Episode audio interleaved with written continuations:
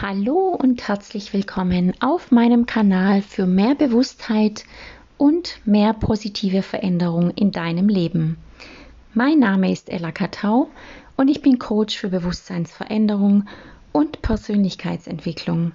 Und ich begleite vor allem Frauen zurück in ihr Herz, in ihre Wahrhaftigkeit, in ihr Potenzial und somit in ein selbstbestimmtes und glückliches Leben.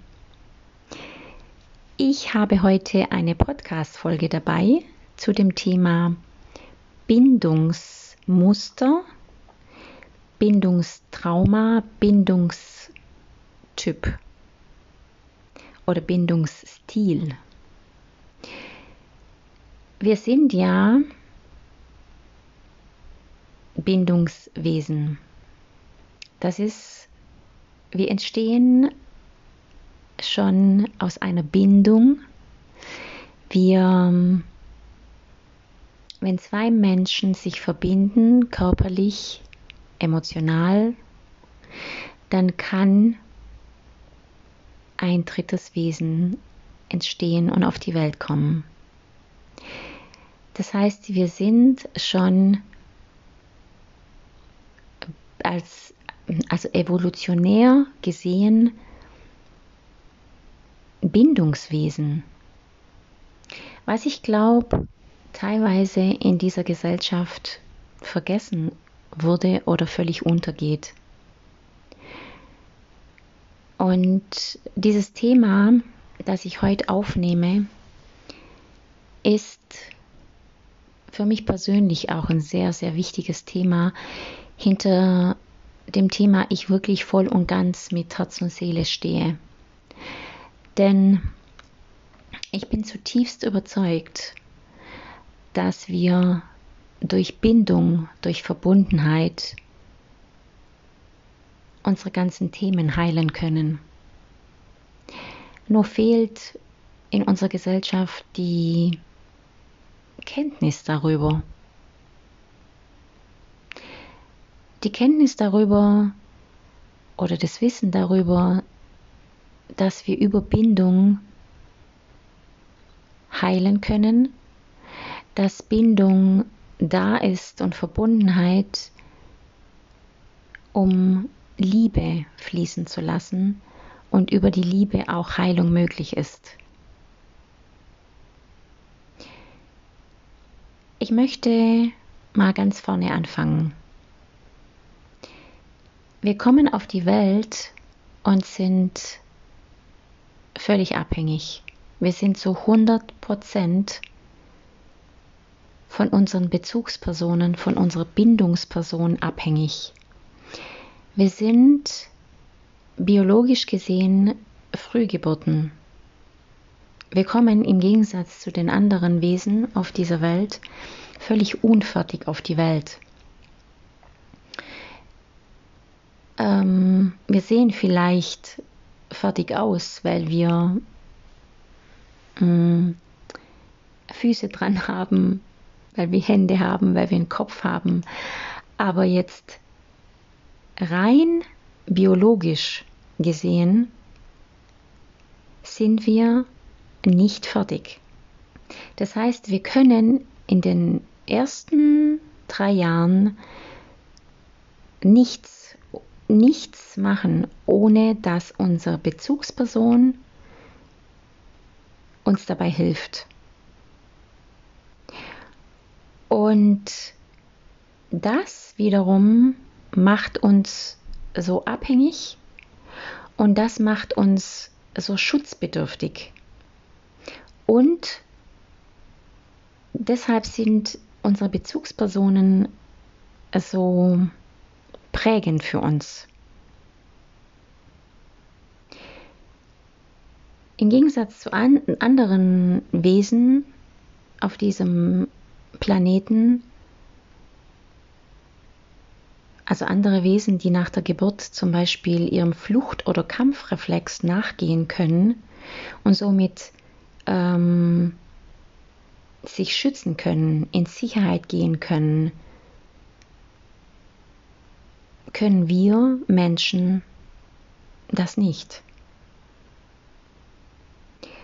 Und hier entstehen die meisten Themen. Denn wenn hier in den ersten 0 bis 3 Jahren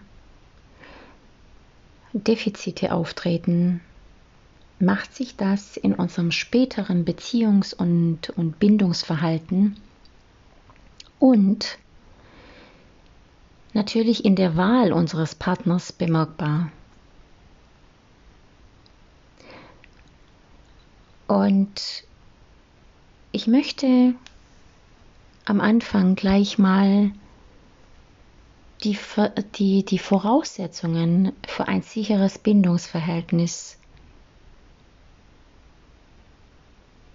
ja preisgeben oder benennen, weil ich persönlich wusste von diesem Thema bis vor, vor ein paar Jahren noch gar nichts.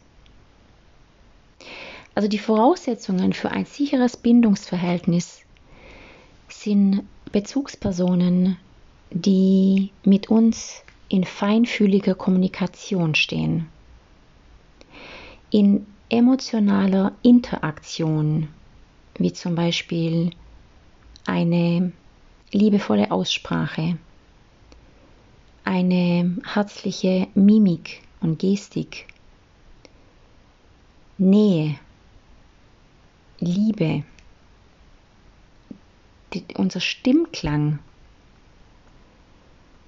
unsere Bezugsperson sollte vor allem mit sich selbst verbunden sein, denn nur wenn wir mit uns selbst verbunden sind, können wir über unsere Verbundenheit Verbindung zu den Bedürfnissen des anderen herstellen.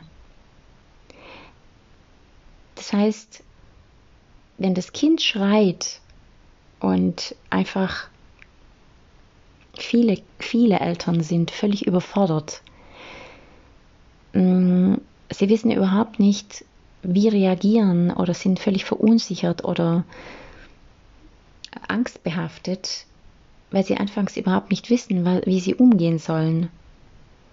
Also wenn das Kind dann schreit und es einfach sich noch nicht ausdrücken kann, was es möchte, was ihm fehlt, dann fühlt unsere Bezugsperson instinktiv, was dem Baby fehlen könnte. Wenn da aber, und das ist der Idealfall, und was bedeutet wenn also keine sichere Bindung gegeben ist. Und das ist so jetzt, wenn das Kind schreit, aus welchen Gründen auch immer, also aus einer Bedürftigkeit heraus, wenn es schreit, dann empfindet das Kind Stress. Und wenn, das, wenn die Bezugsperson das nicht erkennt, dann bleibt das Bedürfnis des Kindes, der Stress im Körper des Kindes verankert. Das heißt, der, der Stress, der da entsteht, fließt nicht einfach ab, sondern der bleibt im Körper, im Nervensystem haften. Das Nervensystem geht in die Übererregung und es bleibt ein nicht erfülltes Bedürfnis im System, ein Mangelgefühl. Und das alles auf einer völlig unbewussten Ebene. Und wenn unser, unsere Bezugsperson also mit sich verbunden ist und ein ruhiges Nervensystem hat, dann kann es das Nervensystem des Kindes ko-regulieren. Das heißt, wenn ich völlig durch den Wind bin und völlig übererregt, dann spürt mein Kind das. Und dann kann ich das Nervensystem meines Kindes nicht beruhigen. Es funktioniert einfach nicht. Es ist also dringend wichtig, eine Co-Regulation herzustellen. Und diese Koregulation entspannt das Kind wieder und es reguliert wieder das System. Das heißt, der Stress da kann abfließen, ähm, das Kind kann sich entspannen, das Bedürfnis wird gestillt und es ist alles gut. Wenn das nicht passiert, dann bleibt im, dann entstehen, und genau da entstehen die ersten Glaubenssätze, die natürlich uns ein Leben lang begleiten, weil ein Glaubenssatz ist ein, ein im Unterbewusstsein verankerter Denksatz, der 60 bis 80.000 Mal am Tag gedacht werden kann und somit zu einem Gefühl führt, zu einem Mangelgefühl, wenn es ein negativer Glaubenssatz ist, und dieses Mangelgefühl natürlich zu Entscheidungen führt, die uns nicht gut tun. Und so Glaubenssätze können hier entstehen wie ich brauche jemand anderen, um mich sicher zu fühlen. Ich brauche jemand anderen, um mich zu beruhigen. Ich bin allein gelassen. Ich fühle mich einsam. Ich fühle mich hilflos. Ich brauche andere Menschen, um glücklich zu sein. Das alles kann und noch viel, viel mehr andere Sätze natürlich ähm, kann können in den ersten 0 bis 3 Jahren an Glaubenssatz entstehen. Und wirken wirklich, wenn wir sie nicht aufdecken, ein Leben lang und machen uns blind für ein glückliches Leben. Und unser Bindungssystem, das wir in den ersten drei Jahren erleben, erfahren, wird aktiviert, sobald wir später in Beziehung gehen, wollen oder sind. Egal. Und da spricht man von einem Bindungsband. Und das Bindungsband, wie das aussieht, wird auch in den ersten 0 bis 3 Jahren ähm, festgelegt oder, oder kreiert. Und je sicherer das Bindungssystem als Kind erfahren wird, desto kräftiger, sicherer, elastischer und solider ist unser Bindungsband in uns. Wenn also ein unsicheres, belastetes äh, Bindungsband vor, also vorhanden ist, dann fühlt sich das zum Beispiel so an, dass wir uns in einer Partnerschaft verlassen fühlen oder nicht in Bindung fühlen, wenn der Mensch nicht ähm, präsent ist. Wenn der Partner sich verabschiedet und man ihn stund und stundenlang nichts von ihm hört, dann kann es sich so anfühlen, dass man Verlustängste bekommt, dass man Impulse bekommt zu kontrollieren. Ist er online? Ist er, wann war er das letzte Mal online? Man bekommt Impulse wie ihn anzurufen, zu fragen, ob alles okay ist. Und das ist alles auf einer unbewussten, nicht verständlichen Ebene. Also es wird eine Dynamik in Gang gesetzt und diese Dynamik läuft völlig automatisch ab. Und wir können, wenn die Dynamik mal in Gang gesetzt ist, nicht mehr drauf zugreifen. Das ist wie ein Selbstläufer. Wir fangen an, uns Sorgen zu machen um andere. Fangen an, wie gesagt, zu kontrollieren. Und das ist zurückzuführen auf dieses belastete Bindungsband. Im Grunde ist es die eigene Bindungsunsicherheit, die uns dazu bewegt. Und dieses Gefühl kann auch in anderen Beziehungen vorkommen. Also dieses, dieses oder dieses Bindungsverhältnis, diese Bindungsunsicherheit kann sich auch auswirken auf das Verhältnis zu unseren Eltern oder umkehrt unsere Eltern uns gegenüber. Wir haben einfach eine tief sitzende Unsicherheit in uns, die wir nicht wirklich bewusst wahrnehmen und, und die sich wirklich, ich sage jetzt mal, verkleidet in verschiedene Verhaltensmuster und Schutzstrategien. Äh, und man unterscheidet in dieser Bindungsthematik auch zwischen unterschiedlichen, unterschiedlichen Bindungstypen bzw. Bindungsstile. Und natürlich der ideale Bindungsstil, der gesündeste, ist der, wenn man in der Kindheit in einem sicheren Rahmen aufgewachsen ist, wo emotionale Kommunikation da war, wo feinfühlige Interaktion vorhanden ist. Das gibt uns Sicherheit. Da wird die Bindung äh, gestärkt. Und ganz, ganz wichtig, eine, eine, positive Prägung ist auch, wenn die Bindung und die Autonomie im Gleichgewicht sind. Also viele Eltern sind ja so kluckenhaft, sage ich jetzt mal, dass sie denken, ja, je mehr Bindung und je mehr äh, ich da bin und je mehr ich äh, hier reingebe, desto gesünder entwickelt sich mein Kind. Was dann aber verloren geht, ist die Autonomie und die Selbstständigkeit. Und die wirkt sich später natürlich auch negativ aus. Und diese Autonomie ist auch enorm wichtig,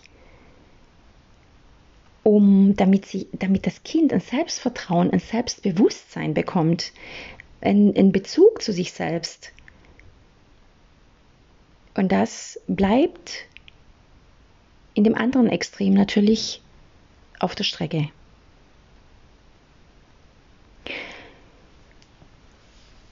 Ähm, ich möchte jetzt an dieser Stelle zwei Bindungstypen vorstellen, die die Bindungsangst repräsentieren. Und zwar unterscheidet man da zwischen unsicher vermeidend und unsicher ambivalent. Beim unsicher vermeidenden, also diese Menschen sind die Menschen, die abrupt etwas beenden, die sich hinter Verhaltens- und Kompensationsmuster verstecken, um ja keine Bindung eingehen zu müssen. Es sind Menschen, die Stunden, Tage, Monate, Jahre lang wirklich ohne Bindung leben können, die sich in Affären wiederfinden, die ähm, dieses Freundschaft plus Verhalten lieben und vorgeben, dass sie viel arbeiten müssen oder dass sie vielleicht noch aufgrund eines Kindes aus erster Beziehung oder aus vorheriger Beziehung vielleicht nicht keine Bindung eingehen können weil das Kind einen Schaden bekommt. Also es gibt da zig Ausreden, die benutzt werden können, um ja keine Bindung eingehen zu müssen. Man verspricht Sachen, die man dann nicht einhält, man initiiert äh, Streit, mm, man geht wirklich abrupt also man kann ein super schönes Wochenende verbringen, einen total schönen Abend und am nächsten Tag ist der Mensch weg. taucht ab, verschwindet. Ignoriert SMS, ignoriert Anrufe. Es ist einfach wie wenn er nie da gewesen wäre. Die Kommunikation wird nachlässig bis ganz weg. Und bei diesen Menschen, die unsicher, vermeidend sind, die also wirklich alles dran setzen, unbewusst, um ja nicht in Beziehung zu gehen, ist die Bindungserfahrung in der Kindheit meistens mit Erfahrungen belastet wie ich kann mich nicht verlassen auf mein Gegenüber. Wenn ich mich einlasse, dann tut's weh, dann wird's stressig. Die Bindung wird gleichgesetzt mit Verletzung, mit Schmerz. Es herrschte vielleicht verbale, körperliche oder emotionale Gewalt, Narzissmus, oder die Eltern waren tatsächlich nicht da. Oder es gab eine abrupte Trennung aufgrund von einem Krankenhausaufenthalt oder einem Todesfall ähm, oder einer Trennung. Also da gibt es auch Schicksalsschläge, die damit einwirken können. Der andere Bindungs- Typ ist, wie vorhin schon erwähnt, der unsicher ambivalente. Und diese, dieses Bindungsmuster ist, ist, wie das Wort schon sagt, sehr ambivalent. Das sind Menschen, die sich Nähe wünschen, die Nähe auch zulassen können, aber gleichzeitig das Gefühl immer wieder hochploppt, ich muss allein sein, ich halte das nicht aus, ich muss mich abgrenzen, ich kann mich auch in Beziehungen nicht entspannen. Ähm, Beziehung ja, aber ja, nicht zusammenziehen. Urlaub geht, aber zu Hause brauche ich wieder mehr Abstand. Das sind so die Merkmale von unsicher ambivalenten Menschen. Und da kann man davon ausgehen, dass in der Kindheit entweder ein Elternteil sehr unberechenbar war, also einerseits sehr liebevoll, aber dann aber auch das komplette Gegenteil, oder dass ein Elternteil total liebevoll war und der andere komplett ambivalent. Und diese Ambivalenz, diese Unberechenbarkeit kann sehr oft damit zusammenhängen, dass Menschen ein Suchtverhalten haben, also aufgrund von einem Suchtverhalten natürlich äh, verschiedene Persönlichkeiten leben. Das kann sein, wenn eine Bezugsperson Depressionen hatte. Narzissmus ist eh ein großes Thema mit enorm schweren Auswirkungen auf das Kind und im späteren Leben. Das alles kann ein Grund dafür sein, dass Menschen eine ambivalente, unsichere Bindungs, äh, ein Bindungs, genau, ambivalent unsicheres Bindungsmuster entwickeln. Wichtig ist aber, und deswegen ist mir diese Podcast-Folge so wichtig, Wichtig ist, dass wir uns bewusst werden, welches, welcher Bindungsstil geht mit uns in Resonanz. Wo finden wir uns wieder? Denn mit der Erkenntnis, mit der Transparenz können wir auch dann erstens mit uns selbst umgehen und auch die Möglichkeit, dem Gegenüber schenken, zu wählen. Denn in dem Moment, wo ich mir bewusst bin, okay, ich habe das Bindungsmuster, damit gehe ich in Resonanz. dann darf dein Gegenüber auch, glaube ich, die, die Möglichkeit bekommen, das zu wissen, um wählen zu können. Möchte ich trotzdem mit diesem Menschen in Bindung gehen, auch wenn mir bewusst wird, dass er das und das Muster hat? Oder ist es für mich nicht tragbar? Und es gibt viele Menschen, die von Anfang an ja kommunizieren, ich möchte nur eine Affäre, ich möchte nur eine Freundschaft plus Beziehung, weil ich einfach Angst habe. Das sage ich jetzt mit meinen Worten, weil ich einfach Angst habe vor Bindung, weil ich da ein Thema habe und mich damit nicht auseinandersetzen möchte. Dann ist das völlig legitim. Aber ich persönlich finde, wir dürfen dazu stehen. Wir dürfen offen damit umgehen. Es ist nichts, doch es ist natürlich tragisch, denn da liegen Schmerzen und Verletzungen, die aber natürlich die Bereitschaft voraussetzen, sie lösen zu wollen, damit sie sich lösen können. Und wenn jemand entscheidet, okay, ich möchte es nicht, ich sehe, ich bin glücklich allein, ich bin scheinbar glücklich allein, dann ist es okay. Aber die meisten davon, die sind sich dem ja gar nicht bewusst und leben damit hinter verschlossenen Türen und verletzen damit viele Menschen die wirklich mit offenem Herzen durchs Leben gehen.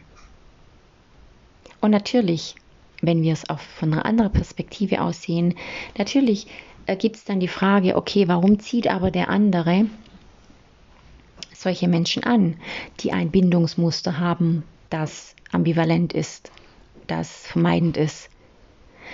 Dann gilt es die eigenen Glaubenssätze und die eigene Geschichte anzugucken, weil da in, in sich geht ja etwas in Resonanz, sonst würde ja derjenige so eine Person nicht anziehen. Nur leider sind, ich sage jetzt mal, 80 Prozent der Menschheit sehr, sehr unbewusste Menschen. Und dann passiert auf die Verletzung nochmal eine Verletzung und nochmal eine Verletzung. Und das können wir vielleicht vermeiden. Wenn also der Wunsch da ist nach Beziehung,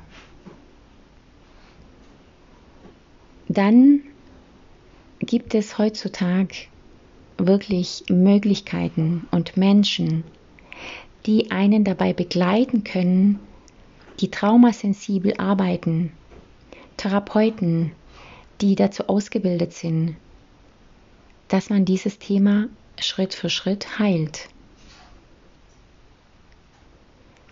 Denn es ist nie zu spät. Es ist nie zu spät, etwas aus der Kindheit zu heilen. Wir sind von der Essenz her bindungsfähige und bindungsbedürftige Menschen. Und wir haben in unserem Kern einen von allem von allen Prägungen, von allen Verletzungen, von allen Konditionierungen, von allem unberührten Kern. Wir haben einen Anteil, der ist heil. In jedem von uns. Und egal wie tragisch, wie traumatisch die Kindheit war. Das ist mein, mein Hund übrigens im Hintergrund. wenn, wenn das hörbar ist, keine Ahnung. Ähm, ich hoffe, das stört jetzt nicht. Auf jeden Fall ist es nie zu spät, Heilung zu erfahren und es ist immer möglich. Und dennoch setzt es voraus, dass man es will. Denn ein Therapeut, ein Coach kann dich niemals heilen. Er kann dir nur die Hand reichen, kann dir Methoden an die Hand geben, kann mit dir zusammenarbeiten. Aber die Umsetzung, ob du es zulässt, liegt immer beim Klient oder beim Coachie. Also du als Mensch, ich als Mensch habe immer die Verantwortung über meine Heilung. Ich kann nicht sagen, okay, ähm, mein Therapeut oder mein Coach, der war einfach nichts, weil ich war zehnmal bei ihm und es hat mir nichts gebracht. Die Frage ist, will ich heilen? Oder habe ich Angst zu heilen? Habe ich Angst? Ähm, ist etwas in mir, was einfach sich im alten Muster noch wohlfühlt?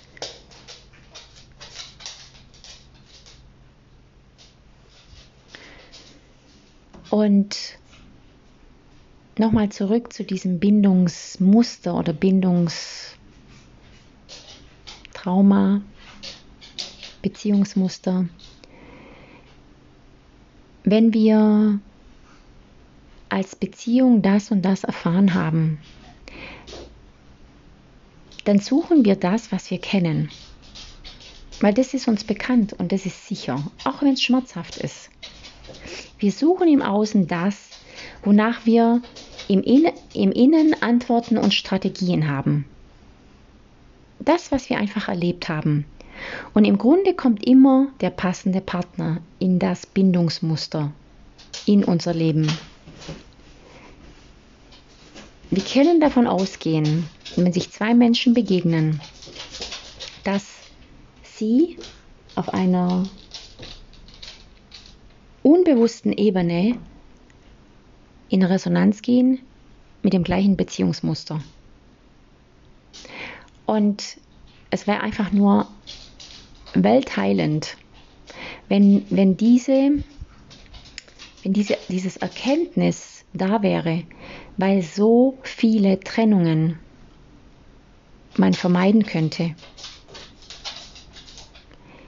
indem man sich gegenseitig spiegelt was los ist und offen damit umgeht, offenen Herzens, auch bereit ist zu heilen, könnte man unglaublich viele Beziehungen, Ehen retten. Und wenn du in Resonanz gehst mit immer wieder ziehe ich Partner an, die nicht zu mir stehen. Immer wieder ziehe ich Partner an, die nur Affären wollen oder nur diese Freundschaft plus Immer wieder ziehe ich Partner an, die mich scheinbar mm, bedrängen oder die mich, mm, die mir die Luft zum Atmen nehmen. Dann sollte jetzt spätestens etwas klingen, erklingen bei dir. Denn unser Unterbewusstsein wählt immer den Partner und das selbst über Kilometer tausende von Kilometer Entfernung. Denn wir sind ja energetisch mit allem verbunden und unser Muster wählt den Partner an, der dran ist, um zu heilen. Es wird immer die Bindungsinstanz gewählt, die wir bereits schon kennen. Und wir bekommen den Partner dann, um endlich zu heilen.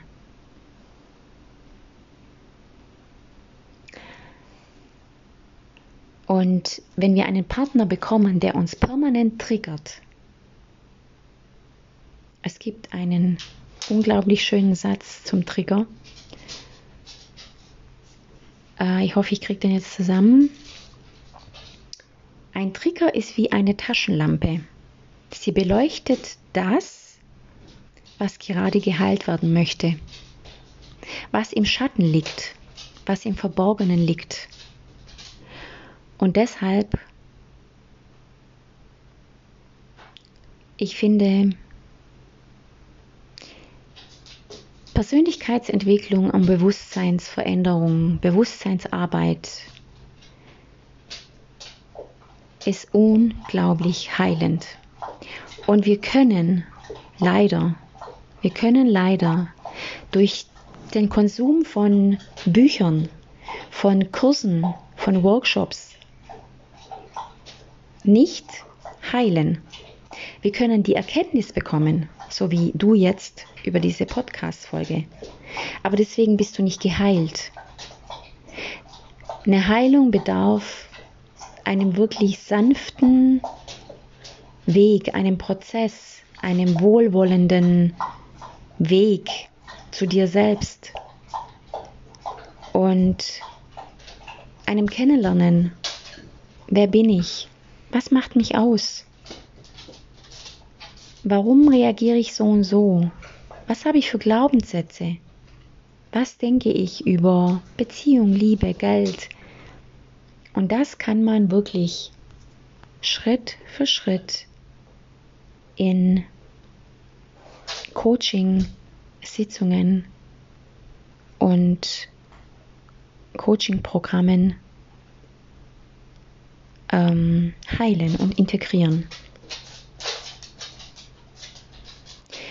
Deswegen möchte ich dich an dieser Stelle und aus eigener Lebenserfahrung heraus, weil auch ich, auch in meinem Leben gab es Zeiten, da war ich weit weg von dieser Erkenntnis, von diesem in mir ruhen, in mir sein, in mir ankommen und zu wissen, was ich will.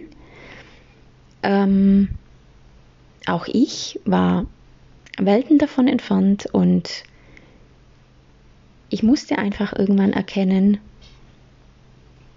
dass ein Coach meine blinden Flecken